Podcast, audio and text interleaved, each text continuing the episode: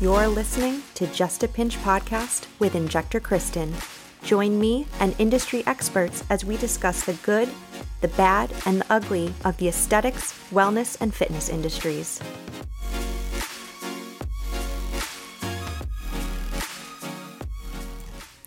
Welcome back to Just a Pinch podcast with Injector Kristin. You get me today for a solo episode, and we're going to be talking about all the good toxins in our lives. All you ever hear about these days are how toxins are bad and how they're everywhere and they're poisoning us. Well, today I've got some good news for you. We have an excellent toxin for you, and that toxin is called botulinum toxin type A or neuromodulator injections. So, this is going to be your Botox your Dysport, Xeomin, Jeuveau. There's other brands in other parts of the world, but these are the ones we have in the States, so that's what we're going to talk about today. There will be another episode down the road where we're going to discuss the newly approved Daxxify, but that will be for another episode.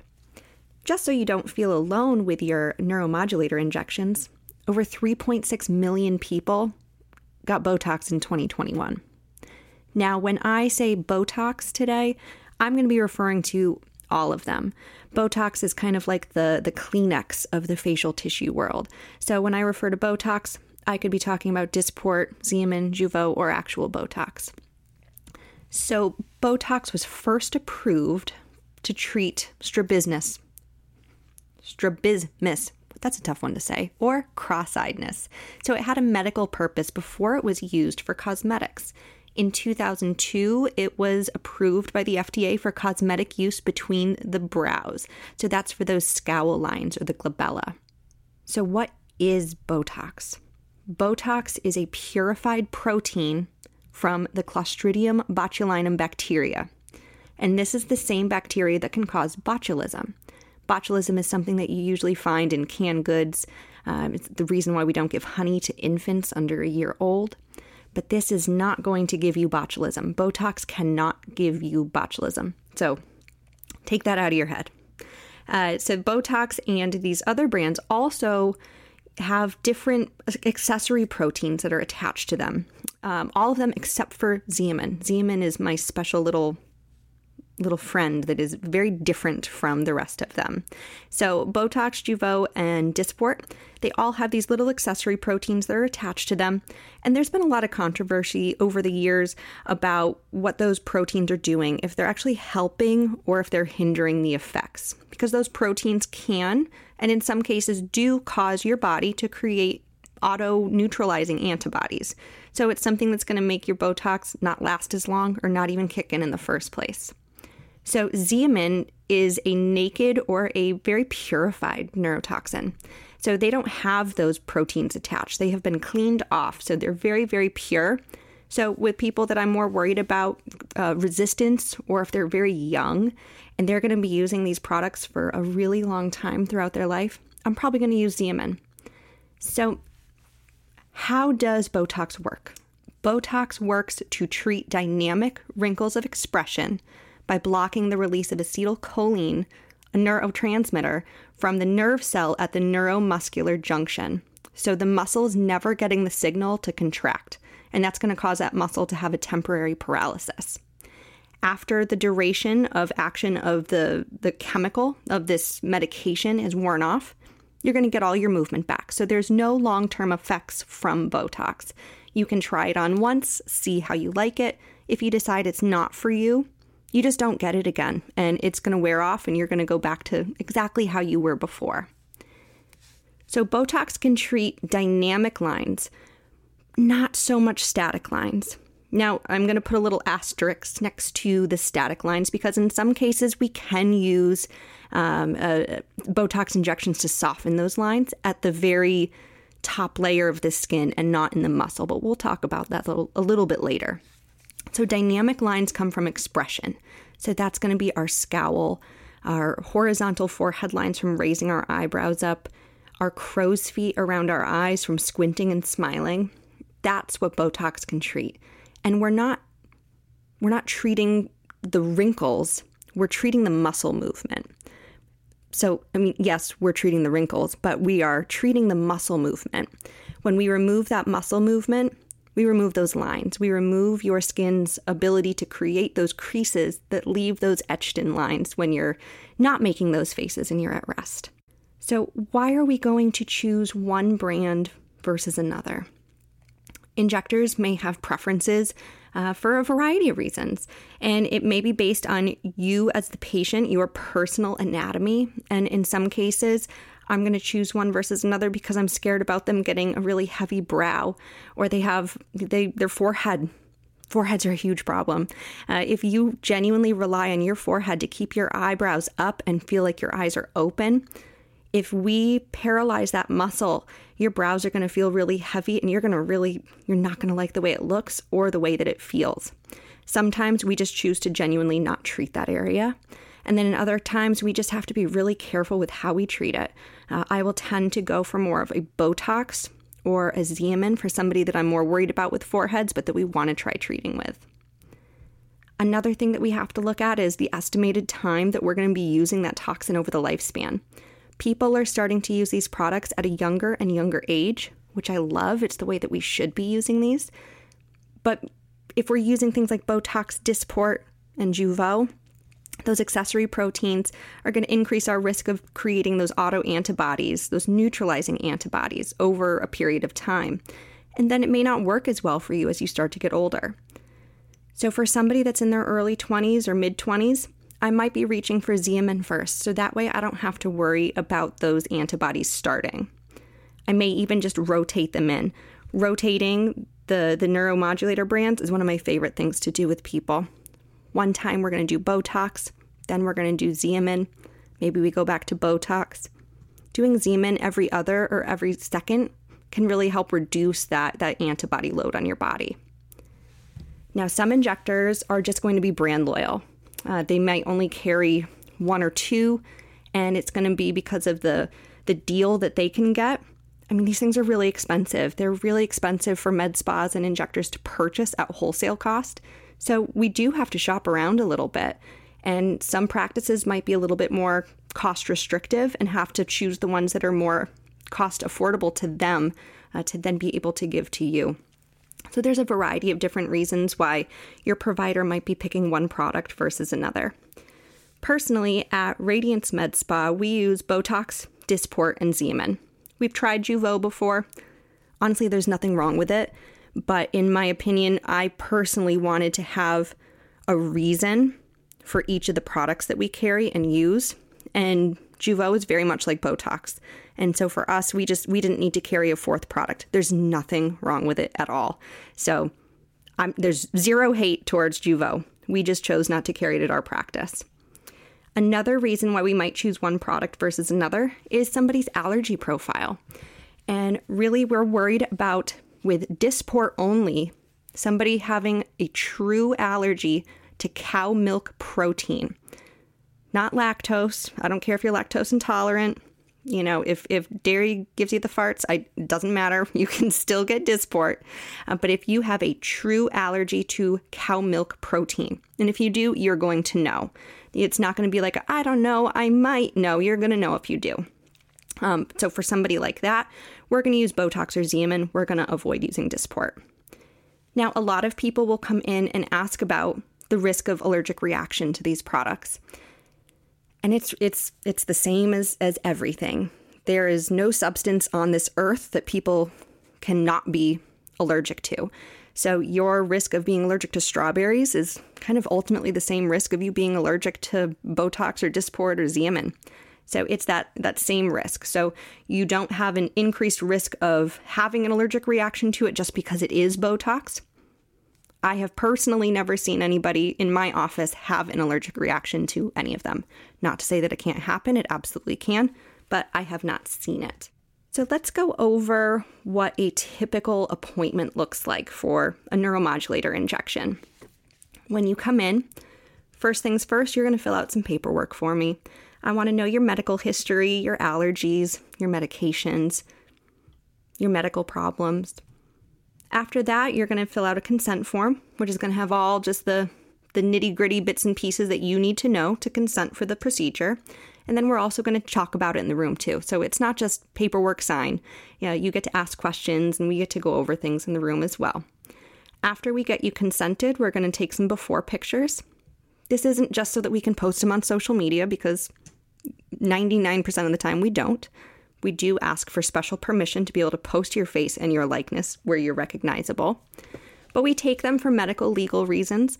Anytime that we're touching you or, you know, injecting something into you, we want to see what your baseline is. So that way, if God forbid something were to happen, we know if it was there pre existing or if it's something that we did. It's also just really fun to be able to track your progress over time. We can look back and see how your skin has improved, how your wrinkles have changed. It's just a nice thing to look back on. After we take your pictures, you're going to be cleansed and you're going to be marked. So, I'm going to be asking you to make all sorts of different faces. I'm going to ask you to scowl. I'm going to ask you to raise your eyebrows up. I'm going to ask you to squint your eyes. If we're treating the low face, I'm going to ask you to make them some really funny faces. And I'm going to mark you with a little little white eyeliner pencil. After that, I'm going to be able to determine what units you need. And after I determine your units, I'll let you know of the pricing. I personally like to give you pricing in the room before I draw anything up. I don't want you to ever feel surprised and overwhelmed at the, the checkout counter. That is not the place where you should be first hearing what you're paying for your Botox. It should be in the room and you need to agree to it. After that is the fastest part of the entire visit, and that's the injections. It takes me longer to draw up the Botox than it does to actually inject it. So now, typically, when I'm treating somebody and they're coming in complaining of you know, their eyes or their forehead or their scowl lines, I'm going to recommend that we treat all three upper areas. So the upper areas include the glabella scowl, the frontalis horizontal forehead lines, and the crow's feet around the eyes. The reason that I recommend that is not to steal and shake you down for all your money. It's genuinely to give you a nice natural balance to your treatment outcome. If we tr- choose to treat just one area and we're neglecting those other areas, you're going to get some strange overcompensation in those areas, and it's going to become a lot more obvious that you've had these injectables done. If you're looking to have it be unnoticeable to other people, this is kind of one of those weird things where more is better the more that we treat you, the more balanced you're going to look. And the more balanced you are, the more natural you're going to look. If we choose to just treat your scowl lines between your eyes, some people, their eyebrows are going to shoot straight up to the, to the moon. You're going to end up with what we call a Spock brow. Now, while some people really like to get a little bit of an eyebrow lift, it can be it can be it can be bad sometimes. Now, the nice thing with a Spock brow is that if it happens to you, it's so easy to fix. We drop a little unit above each eyebrow and it brings it back down to a more neutral balance. So I always say better up than down. Much, much easier to treat a brow that's too high than too low. So the risks of not treating them all is really just an odd look. If we were to just treat your horizontal forehead lines, but not put a little bit in your glabella or in your crow's feet, you're going to feel really heavy. Your brow is likely to flatten and feel almost like a full brow ptosis where it just it doesn't raise up and it's going to feel really odd. And some people will actually overdevelop their glabella muscle there and it can look a little bit Cro-Magnon or Neanderthalish. It can bulge out, and some people will get some really nasty headaches from it. So there's there's method to our madness for why we recommend to treat all the areas, and it's not just to shake you down for cash. It's genuinely because we have your best interest in mind. Now, the next part is something that is a daily challenge for every injector that I know. I have a lot of empathy for my patients when it comes to this, and that's dosing. And the dosing is based upon what the manufacturer recommendations are because this is a this is a prescription medication. You know, this isn't a fancy lotion or something you're picking up at Sephora and can do just a little tiny bit and expect it to work the way that it should, you know, when you're using a full dose. There's dosing for a reason, and the dosing that is recommended is recommended because we know it's going to give you the best effect and that it's going to last the appropriate amount of time. Dose equals duration. If we underdose you, you're going to get really underwhelming results. It may look kind of fake and funky. You're going to have some muscle movement in other areas that you shouldn't. You're going to be overcompensating, and it's going to wear off very quickly. I like to use an ibuprofen analogy. You have a headache and you reach for your bottle of ibuprofen and you only take 50 milligrams. Now, I don't even know how you would take 50 milligrams unless it was a liquid, but still, bear with me. You take 50 milligrams for your headache when you should be taking a minimum of 400 milligrams. What's going to happen? Odds are it's probably not going to work very well. If you do get any relief, it's going to be for a very short amount of time, and then your headache's going to come back. When your dose is set, your dose is set. And if you're underdosing, you're going to get poor outcomes and short effects.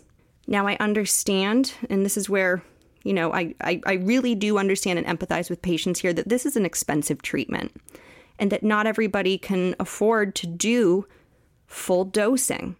And if you can't afford to do the full dosing, we need to look at options here. The option is is that we underdose, knowing that we're underdosing, and in which case you get what you get and you don't get upset. You don't get a free touch up. If it wears off early, you still have to wait the full 12 weeks to be able to get re-injected. Uh, the alternative to that is that we just we choose to not do it. If you can't afford to do what your injector is recommending for you, sometimes it's better off to take that money and put it towards a different type of treatment that's going to give you a better outcome. I get that Botox is expensive. You can expect to be paying, you know, anywhere from 400 to a 1000 plus dollars for a treatment. I'd say between 5 and 6 is pretty typical. And if you can't afford to do that and you want to be paying between 2 and 3, why don't we take that money and get you some medical grade skincare products or a chemical peel or a laser treatment? I personally think that you're going to get a lot more benefit out of doing a single CO2 laser treatment than underdosing your Botox and not getting a result and being upset and pointing fingers and blaming your med spa or your injector for a bad effect. You have to be compliant. You know, this is still medicine and, you know, if you're not doing what, what your doctor, your primary care is telling you to do to get over an illness or an injury, once again, I'm going to repeat it. You get what you get and you don't get upset. Now, your neuromodulator injections are going to kick in anywhere between 24 hours to seven days. And at 24 hours, you're not going to be fully kicked in. You know, even at four or five days, you're not going to be fully kicked in. It does take a full two weeks to see your full effects during that time, it's not abnormal to have your areas that are treated to kick in a little bit asymmetrically. Myself personally, my forehead, my frontalis muscle, and my crow's feet kick in first, and my glabella, where my scowl lines are, they take sometimes that full two weeks to really kick in. So, for a couple of days to a week, I can sometimes feel a little bit heavy and my brows can feel a little bit flat. And that's okay, that's a normal process. Some people kick in symmetrically, some people asymmetrically, but by two weeks, we're going to see that full effect. I absolutely encourage everybody to follow up between two and four weeks to get you, you, you dialed in. Now, once you've been getting your Botox for a while, we get you right where you need to be. We don't have any concerns about you. You're happy with the outcome. I don't need to see you. But especially the first couple of times that you come in, it's important for your injector to be able to, to see you fully kicked in to get you dialed right into where you need to be. And we at Radiance Med Spa do complimentary touch ups within two to four weeks. And it's complimentary as long as you did what was recommended for you. If we recommended that you do 50 units of Botox, but you only agreed to do 30, and now you suddenly need a 20 unit touch up, you're responsible for paying for those 20 units. So, as long as you're following our medical advice, you get a free touch up between two and four weeks. Now, we can't help you if you don't come in. I'm sure that many injectors out there have had people come in for their, you know, second treatment or any treatment. And they say, "Oh, you know, my my eyebrows did this weird thing the last time. I don't want that to happen again this time." Okay, but you didn't come in for a follow-up. So we as your injector don't know what happened. And if we don't know what happened, we can't fix it. Now, if you genuinely cannot come in, you're traveling, you're on vacation, you can't come in within that two to four week time period, take some video of it. You know, turn your camera phone on, take some video of you making that expression that's odd. And so that way, when you come back, we can see what happened and then we can dial it in and try to prevent that from happening next time. But if you come in at 12 weeks or after for your next treatment, it's all going to be worn off and we're not going to be able to know what happened, so we can't fix it. Now, we're not going to be treating you any sooner than 12 weeks because we have to worry about that antibody formation. If you're getting constant dosing with Botox every six to eight weeks, you're going to be at high risk for forming those neutralizing antibodies, and that Botox is not going to work well for you over a time period. Now, I've mentioned this once before that, you know, if you're underdosing, you may really want to think about putting your money elsewhere. This also applies to people that do once a year treatments. People that come in for their Botox literally once a year, you are wasting your money. You are wasting your money so badly when you are doing a once a year toxin treatment. I can't recommend enough putting that money somewhere else. Laser, microneedling, even better, medical grade skincare products. If you're not using medical grade skincare products every day on your face, there's really not much point of coming in and spending a lot more money on in person, in office treatments. You got to be taking care of, of your skin every single day. Do you go to the dentist to get your teeth cleaned, but then you don't brush your teeth at home? That it, that's gross, and that's that's literally what this is. You need to be using the proper products on your skin every single day. And then when you come into the office to do these treatments, it's boosting it, it's making it even better. Now, the only exception to my once a year rule is somebody that does not routinely get this done at all, and they have one big important event. You know, there's a bride, a mother of the bride, mother of the groom, a big event, something going on and you want to tone down your crow's feet for your smiling. You know, you're going to be in a lot of pictures smiling, and you've got some wild crow's feet lines that you want to tone down. Then, okay, I can understand a once a year treatment. But even then, that makes me nervous. I usually recommend against people doing a brand new treatment on themselves within a month before a big event that they've never done before the, the bride comes in a month before and says, I want Botox and lip filler for the very first time. That's a hard no from me. that, is, that is a hard no. You are not putting that pressure on me. You are not. I will not do it. That I, I need to sleep at night. I have too much anxiety. That's not happening. You got to try it on. You got to try it on. Did you try your, your wedding dress on the, the month before and just take it off the shelf and go, oh, oh, hope this works. I hope I like it. Hope it fits. No, you got to try these things on. I recommend doing it at least once before the main treatment before your your event. So please don't please don't ask me to do something brand new to you that's high risk for changing the way that you look and that you don't like it because there's nothing that I can do to make that wear off faster. You are stuck with it, honey. Let's talk about post treatment for your neuromodulator injections. So, immediately after I'm done injecting you, you're going to see some little bumps on your skin. Everywhere where I injected might be a little bit of a raised red bump. And those bumps are good. That means it is placed right in the body of that muscle where it needs to go. And they're not going to last long. They're going to go away within 10 to 20 minutes, typically. So by the time you're getting back to work, you're not going to look like a cyborg.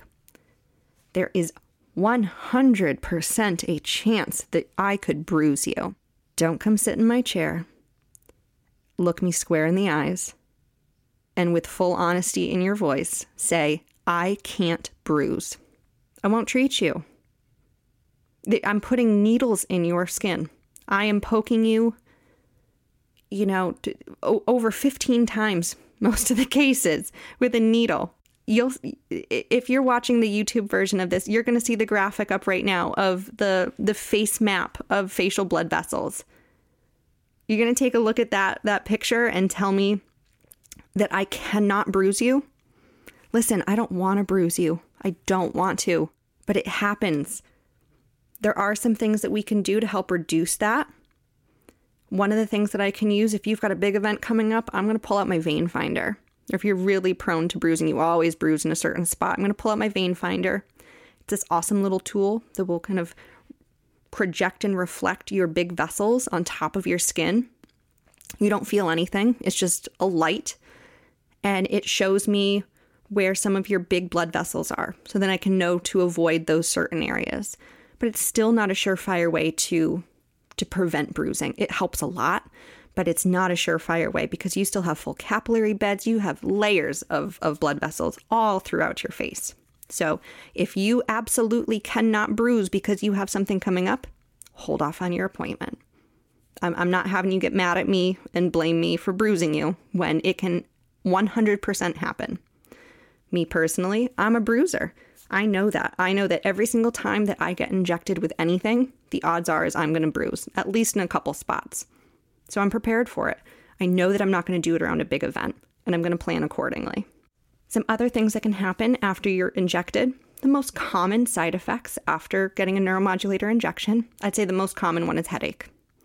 So it's always possible for you to get a little bit of a headache afterwards. You can treat it just like any other headache. Some other people may get some upper respiratory like symptoms, almost feel like you're starting to get a little bit of cold. And some people may also feel a little bit nauseated. I will say that the URI symptoms and the nausea, while they are on the list of more common, they're still not common. I don't hear those complaints, I would say, more than once a year. More severe adverse effects from Botox or neuromodulator injections include dysphagia, difficulty swallowing, or distant spread of the toxin to another part of your body. It's extraordinarily rare. I have personally never seen it. Now let's talk about some of the positive side effects. If you are prone to tension headaches or migraines, you're likely going to see a reduction in that. I love getting my neuromodulator injections because it helps my headaches so much. I'm prone to both of them. My tension headaches will tend to trigger my migraines, and I know that I'm starting to come up due for my injections when my headaches start coming back. There's also been a study that came out recently that showed that getting neuromodulator injections can actually help improve depression. I mean, you look good, you feel good. Simple as that. You're going to look fresh, you're going to look more rested, you're going to just genuinely look better. And you're not going to be able to really put your finger on it and no nobody else will be able to as well. But they're going to notice that you look better. You're going to look fresh, you're going to look rested. Some of that resting bitch face is going to go away. You're not going to look as angry in your scowl lines. Now, when it starts to kick in, you're going to feel it before you see it, especially the first couple of times that you get it done. And if, especially if you're getting your forehead done, that frontalis muscle, when it kicks in, it can feel a little bit heavy. And it's a sensation of feeling heavy, but it's not actually heavy. So, unless we are genuinely seeing a ptosis or a full dropping of your brow, or your eyelid, which those two are very different things. It's just how it feels, but it's not how it looks. Now, speaking of ptosis, those are some potential side effects. I would say that they're pretty rare, but it can happen. And some of the post care is really important in helping prevent these, and we're going to go over those next. So, a ptosis is when your eyebrow is genuinely affected, you completely lose the ability to raise it and it's actually dropping. So it's not just staying neutral, but it is dropping. And again, if you're watching on YouTube, you're going to see a graphic right now of that one side is just flat and dropped, and that is a brow ptosis. So that's not necessarily a heavy lid, but that's a brow ptosis. Now, an eyelid ptosis is this next one. That one is really uncomfortable and really unsightly. Also rare, but can absolutely happen. So that is when the, the product actually migrates down and is going to affect the ability for your upper eyelid to fully open. That can be really uncomfortable. One fantastic thing that we now have in our arsenal to treat symptomatically with that is a new prescription eye drop called Upneeq. It's an oxymetazoline active ingredient eye drop. It's one drop in the eye. You just do it once a day, and it's going to actually help open the eye. People are using it just for general cosmetic reasons if you want to have that big doe eyed look, or if you have that dreaded complication of a true eyelid ptosis. That will actually help temporarily reverse it and balance that a little bit and give you some relief. So, hallelujah for Upneeq. I don't recommend using it every single day because it is oxymetazoline. You can develop kind of a, a dependency upon it. It's, it's the same ingredient that's in Afrin. The same thing. You know, you don't typically recommend using Afrin for more than three days in a row. I'm not going to recommend using Upneeq for more than three days in a row. So, immediately after your treatments, I want you to move all of those muscles that I injected around for the first hour. Every five or 10 minutes, raise your brows up and down, give a scowl, squint, pucker. Whatever we, we injected, I want you to move it around. For the next four to six hours, I want you to keep your head and your chin up. That's important to really help avoid those ptosis. Nobody wants a ptosis, a brow, or an eyelid. So keep your chin up. The main thing in today's society is our cell phones. We're always looking down. It's the dreaded cause of most of our tech neck, those lines on our neck.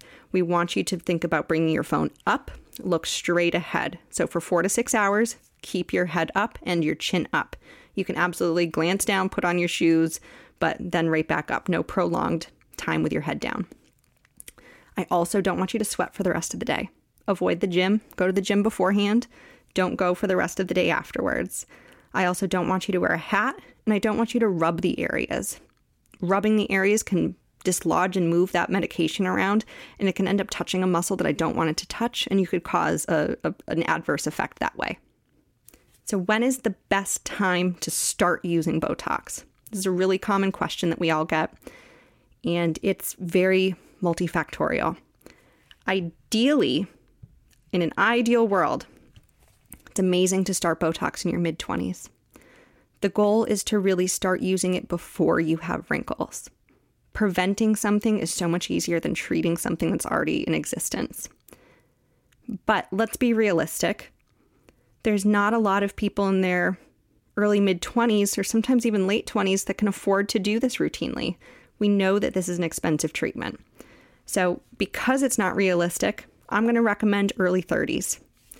If you wait too long to start, we're now going to be treating versus preventing, and then you might need some other interventions. We'll talk a little bit later about what that could be. One really important thing that I want to touch upon because I'm sure plenty of people have experienced this, and what's funny is that I personally experience it all the time in my treatment room. Stop shaming people for using Botox. I don't care what their age is. I see ragged looking 20 year olds. I don't mean to be crude, but there are some 20 year olds, there's college students that have rough skin. You know, they've had a lot of sun damage. Genetically, they are prone to getting wrinkles. They have a lot of stress in their life for whatever reason. They have etched in lines on their faces at a very young age. I also see 45 year olds and, and older with porcelain skin and not a single wrinkle on their face at rest. So you need to stop judging when somebody starts to use Botox. If somebody is is over the age of 20 and and they're using Botox, it is none of your business as to why they're using it or how old they are. Wrinkles are so multifactorial, and while you may not have had wrinkles at age 25, the 25-year-old in my chair might have them or might be really prone to them and they're preventing them from happening. And it is none of your business. The thing that I hear all the time I've got a patient in my chair and they look at me and they say, Do you get Botox? Yep, I absolutely do. And they respond with, But you're so young, you don't need Botox. And I understand that it's not coming from a negative place in their heart, but they are still shaming me. You're shaming somebody if you're telling them they don't need to do something. I know I don't need to do Botox. I want to do Botox. Botox is helping me look like I don't need Botox. It's literally as simple as that. I look like I don't need Botox because I get Botox. Mind your business, Karen. Mind your business. Next, let's talk about some of the areas that we can treat with these neuromodulators. There are on label and off label indications for all of these areas. And really, besides the medical reasons for Botox, the only ones that are cosmetically on label, so FDA gives us the thumbs up, is the glabella, the frontalis, and the crow's feet. So, those are areas that have had full FDA approval. They've gone through their research studies, they've paid their money, and it's done. Now, in reality, injectors all over the world are treating on label and a lot of off label. And the off label doesn't mean that, you know, we're going rogue and it's dangerous and that the FDA says no. It's just that it has not gone through the studies to approve, you know, to, to prove their FDA approval. So it does not mean that they're dangerous, it just means that it is off label. So some of the off label areas that we treat would be the bunny lines or the nasalis. If you scrunch up your nose really tight like a bunny, you see all those lines. We can reduce that we can actually elevate the tip of your nose. So if you are somebody that when you smile or laugh, you see the tip of your nose dive down, One little injection under the nose, we can help with that. We can also help with nasal flaring. Couple units on either side of your nose can really help with nasal flaring. That's not a common one, but for people that have a lot of it, it can be it can be life-changing for them. It can make them feel a lot more confident. One of my favorite things to treat is a gummy smile. So if when you smile, your upper lip just shoots straight up to your nose and you see a lot of gums and your lip kind of disappears, two little injections can help bring that down. So we can allow that muscle that's over pulling your upper lip up to relax a little bit. Now, it's not going to just completely paralyze it, so you're still going to be able to smile. You're just not going to be pulling it up as high. Now, in the same context of smile, we can also do a lip flip. So, the lip flip is where we put just a couple of units of Botox into the vermilion border of the lip. And what that does is it relaxes that round muscle that goes around our mouth and it allows more of your pink lip to show at rest and mostly when smiling. If you notice that your lip kind of tends to disappear, you might be a good candidate for it. We can also treat pucker lines. A lot of people will call them smoker's lines. It's those vertical lines that go above our mouth, and you might see them below too. Now, I'm usually not going to be treating the lower pucker lines. I'm going to use other modalities to treat those. If you do too much Botox around your mouth, you're not going to be able to talk well. It's going to feel terrible, and you're not going to like me, and I'm not going to like it either. Uh, but the pucker lines, we can help soften those too. Another thing that we can treat is we can treat the downturn corners of your mouth. Some people have really strong, what we call DAO muscles, and they pull the corners of the mouth down. Now, not everybody is a great candidate for it. If we check to see how strong your muscles are and you're not pulling at all, I might recommend some filler if you feel like you have more marionette lines versus using Botox for the DAO. We can also put some Botox in your chin, into the mentalis muscle, and that helps with the pebbly chin appearance. If your mentalis muscle is really strong, it's going to pull up and create like a little horizontal crease, and you're going to see that you're not going to have that nice chin projection at the tip. By putting a couple units in the mentalis, it'll drop that chin down. It's going to smooth out the skin appearance. It looks really nice. Another area we can treat is the platysmal bands of the neck. So if you were to bear down and say E or C really hard, you may see some lines pop up from your neck. We put a couple units in those, and that's going to help calm those down. They're not going to pull as much. Now, there's a really cool treatment that we can do. I don't know if this is a trademark term or not, but it's we call it in the industry the Nefertiti neck lift.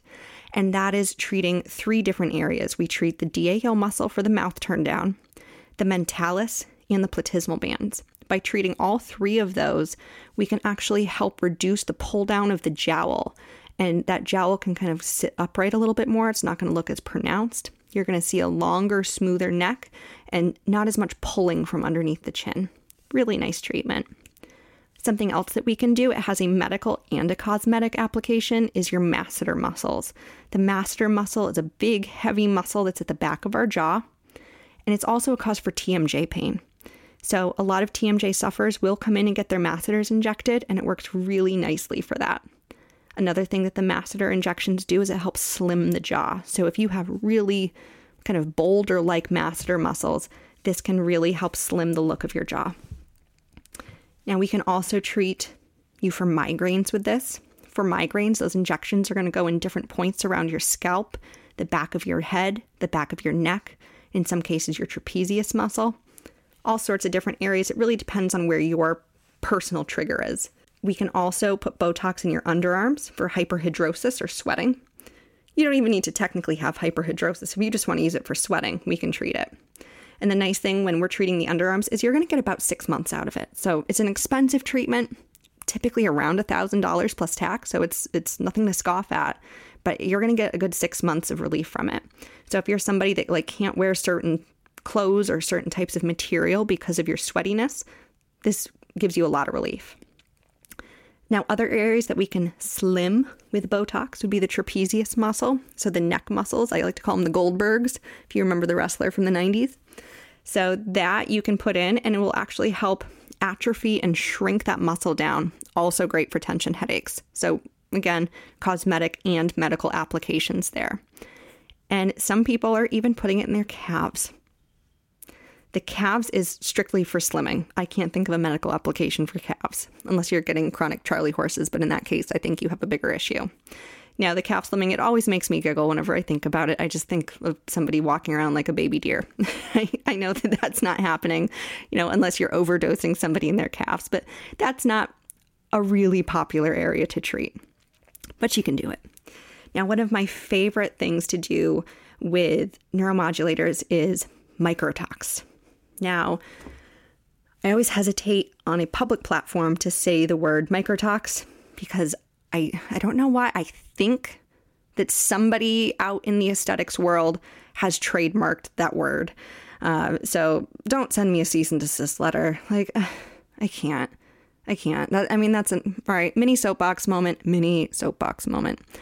I am so sick and tired of people in the aesthetics industry trademarking every freaking term out there, just trying to make a dollar. I'm tired of it.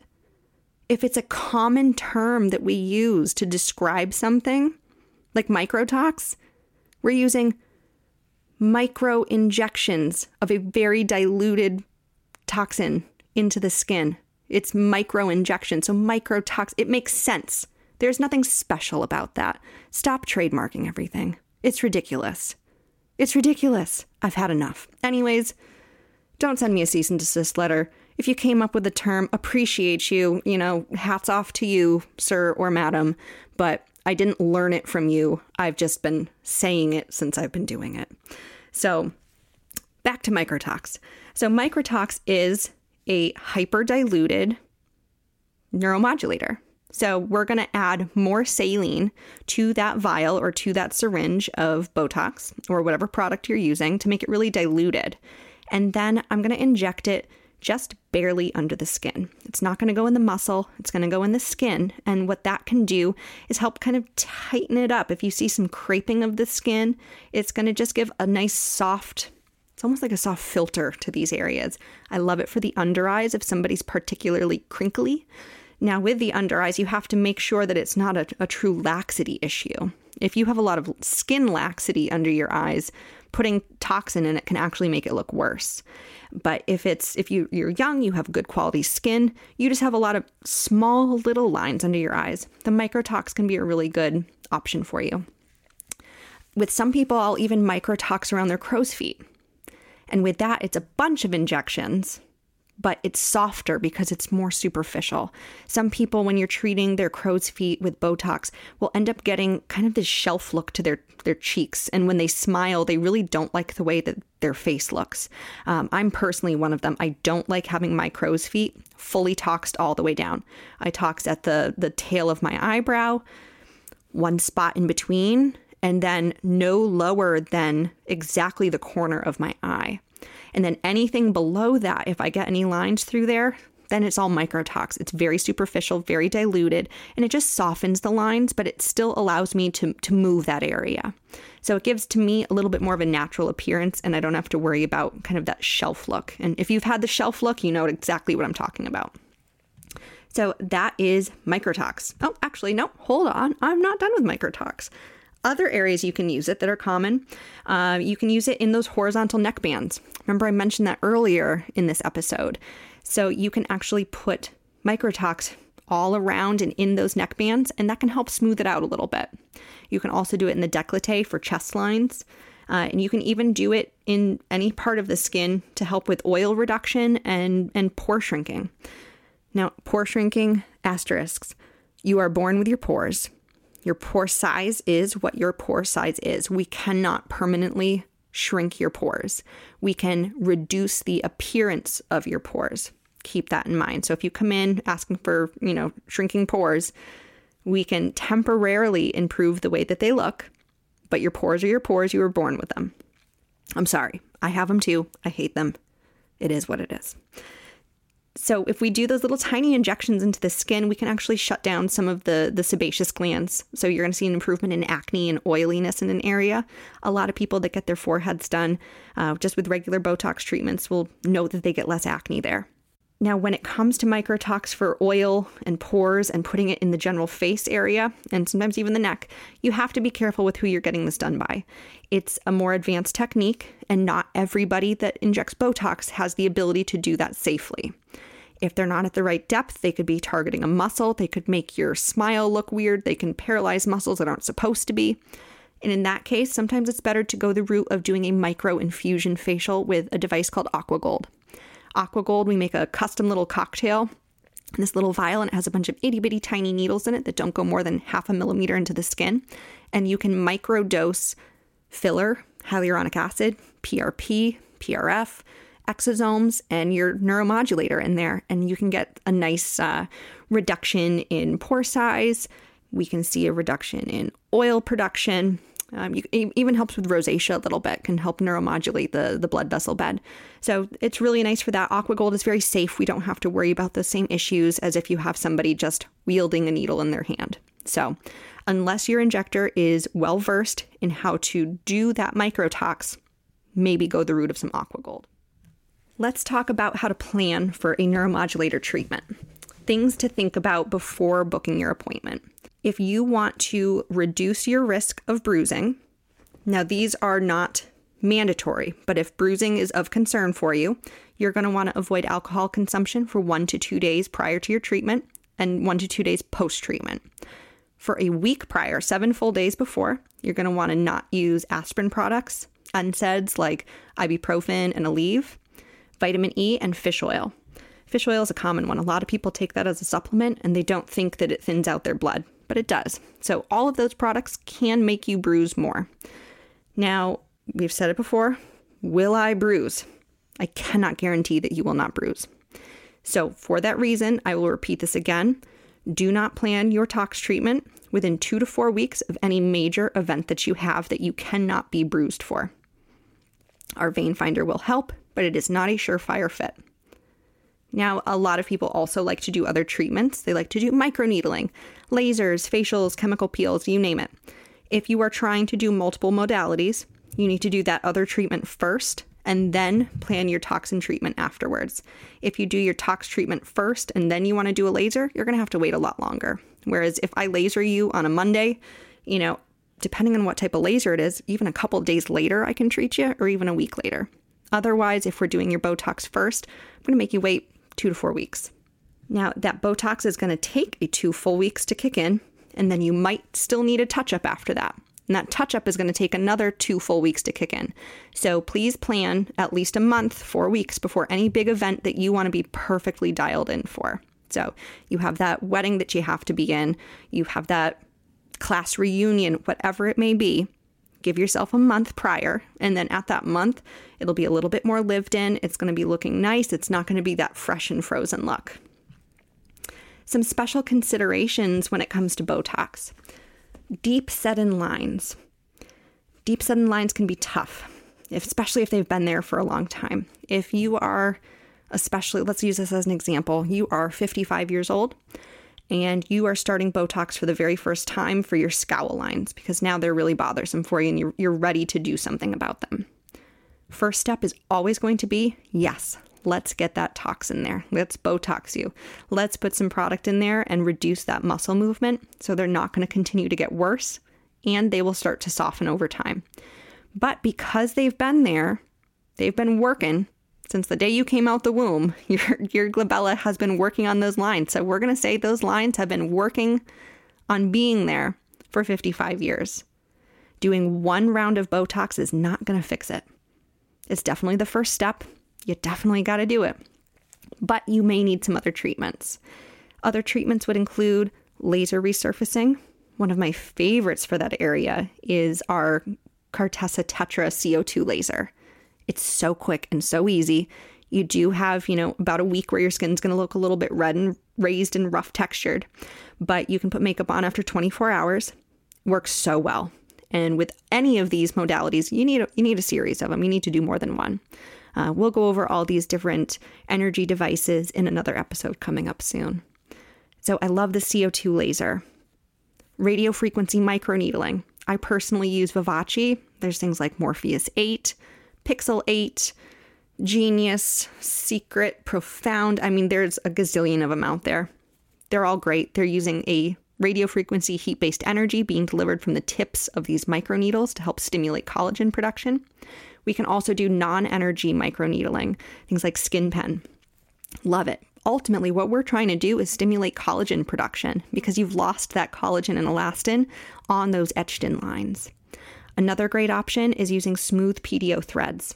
Those we can pop right into the skin.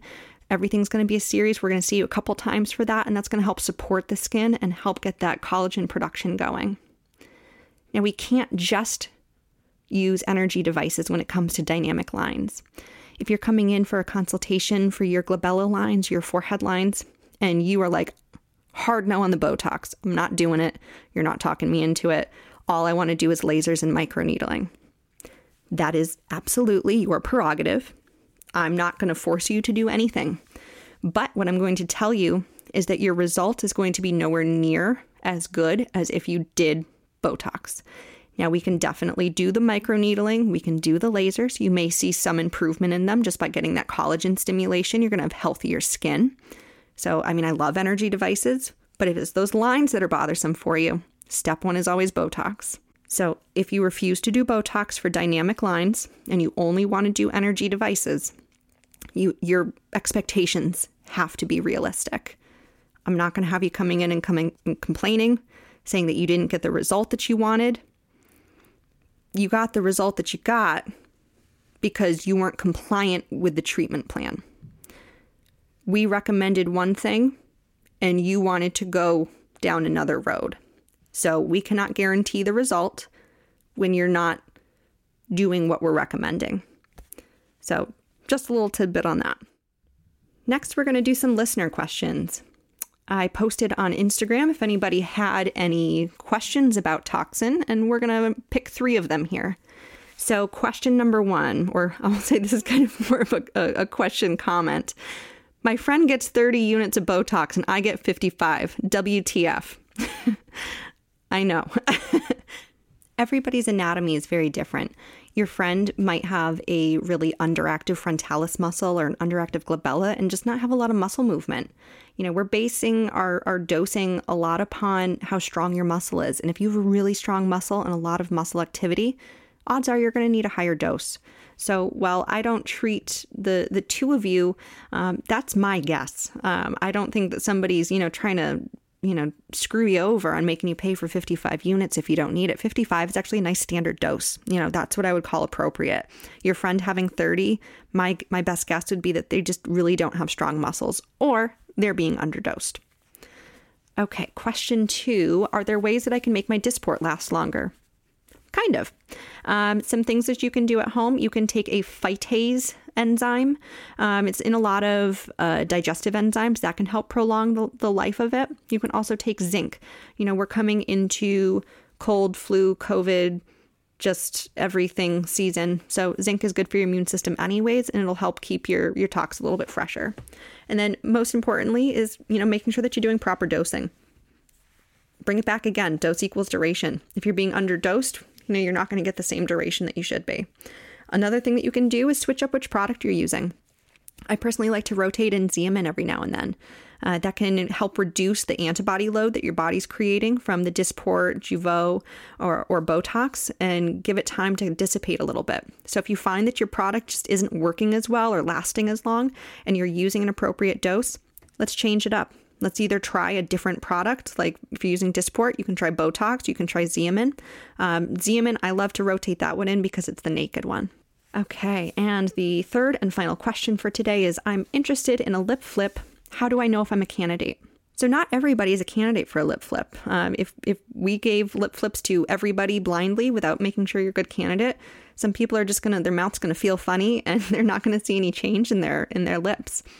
So when you smile, does your lip roll in? When you do that big smile, your the, the pink of your lip just disappears and it, your lip goes into kind of a thin line.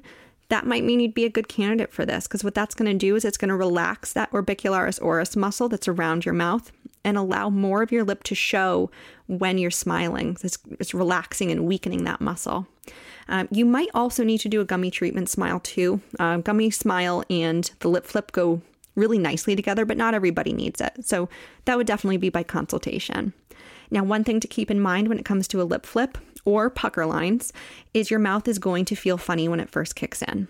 You're going to have a hard time drinking out of a straw. Spitting out toothpaste feels ridiculous.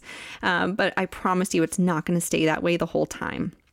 And another thing to think about when it comes to these treatments around the mouth, we're using very small dosing, and this is an off label use, typically anywhere between no more than four to eight units. And, and eight would be a little bit of a heavy treatment um, if we're doing Botox.